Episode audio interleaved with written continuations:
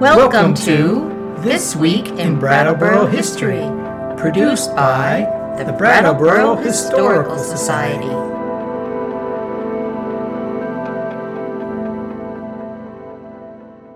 Winston Churchill said the first true World War began in the 1750s and lasted until 1763. The North American portion of the war became known as the French and Indian War.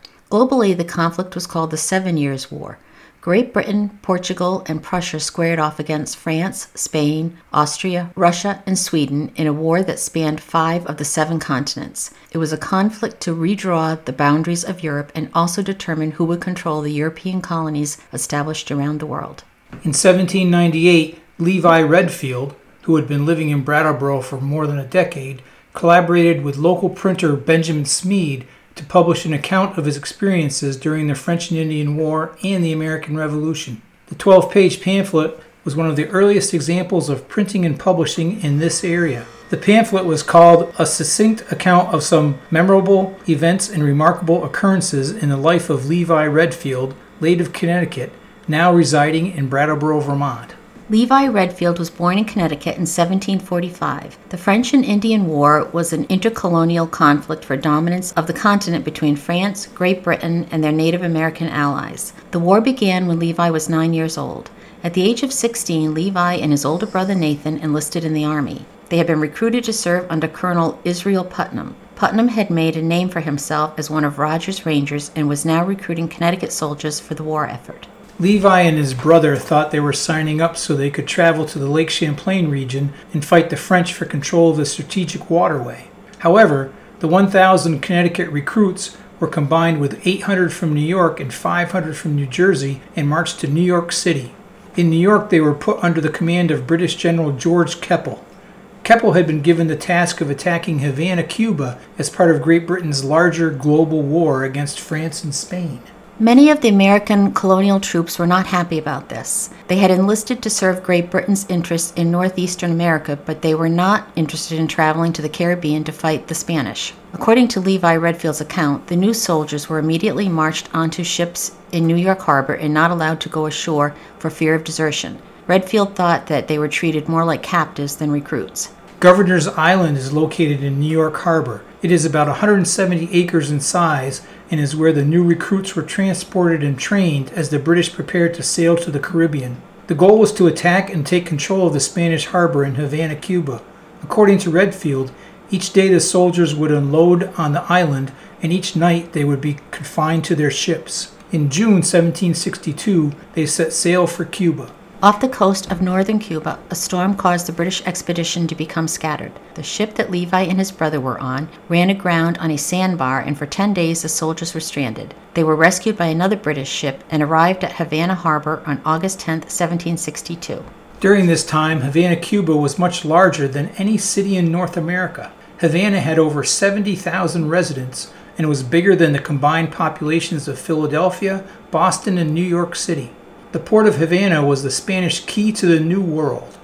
In the pamphlet, Levi wrote that Havana is the handsomest city on the island of Cuba. The plains of Havana are cultivated by nearly 30,000 slaves and produce almost all of the spices and sugars which are known in America. All goods from Spanish colonies in the Caribbean and South America were transported to Havana and then shipped to their destinations around the world. Havana was Spain's Caribbean distribution center and a major economic engine of the Spanish Empire. If Great Britain could capture Havana, then Spain and her ally France would suffer greatly. That is why Great Britain planned to lay siege on Havana harbor and launch a land assault.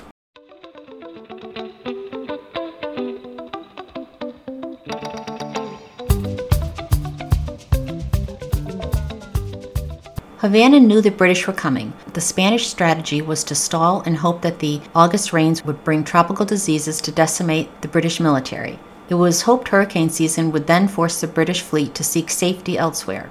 Both of these things happened, disease and storms, but they did not stop the British from successfully invading Havana. The siege began in early June. To invade Cuba, Great Britain amassed over 35 warships, hundreds of support craft, and 29,000 soldiers and sailors.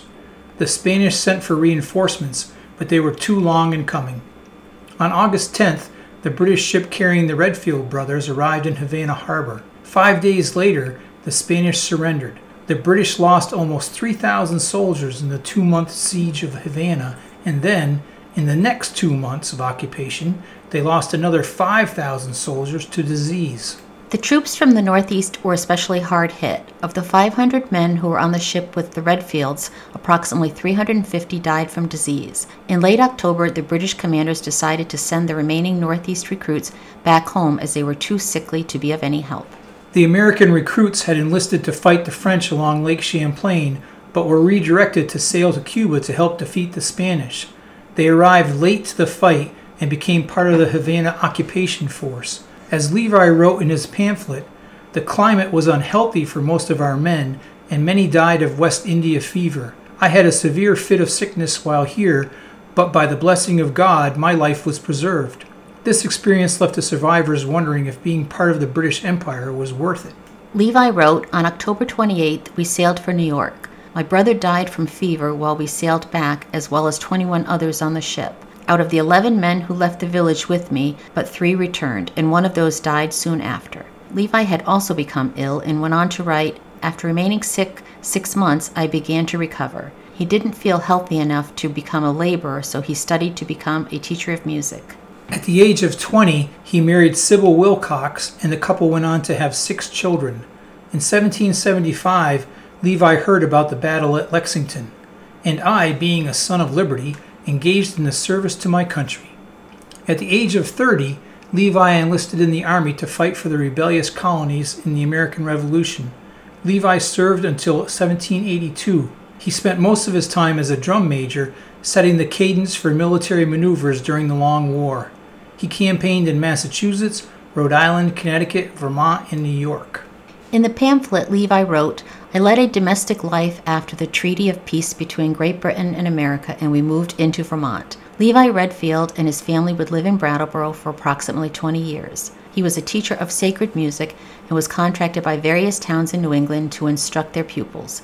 He traveled often. Sometimes the contracts would be for as little as four weeks and sometimes as long as six months. In 1798, at the age of 54, Redfield wrote that he had worked in 71 schools and taught almost 4,000 students in New Hampshire, Vermont, Connecticut, and Massachusetts. In the fall and early winter of 1798, the pamphlet was advertised in Benjamin Smead's newspaper, The Federal Galaxy. It was for sale at the printing office on Main Street and could be purchased for 8 cents. Levi Redfield became disillusioned with Great Britain during the time of the French and Indian War, and like many New Englanders, a little over a decade later, he was ready to revolt against the empire. In 1798, local printer Benjamin Smead shared Redfield's story, and now, 223 years later, we pass it on to you. Please join us next week for another story from our community's past.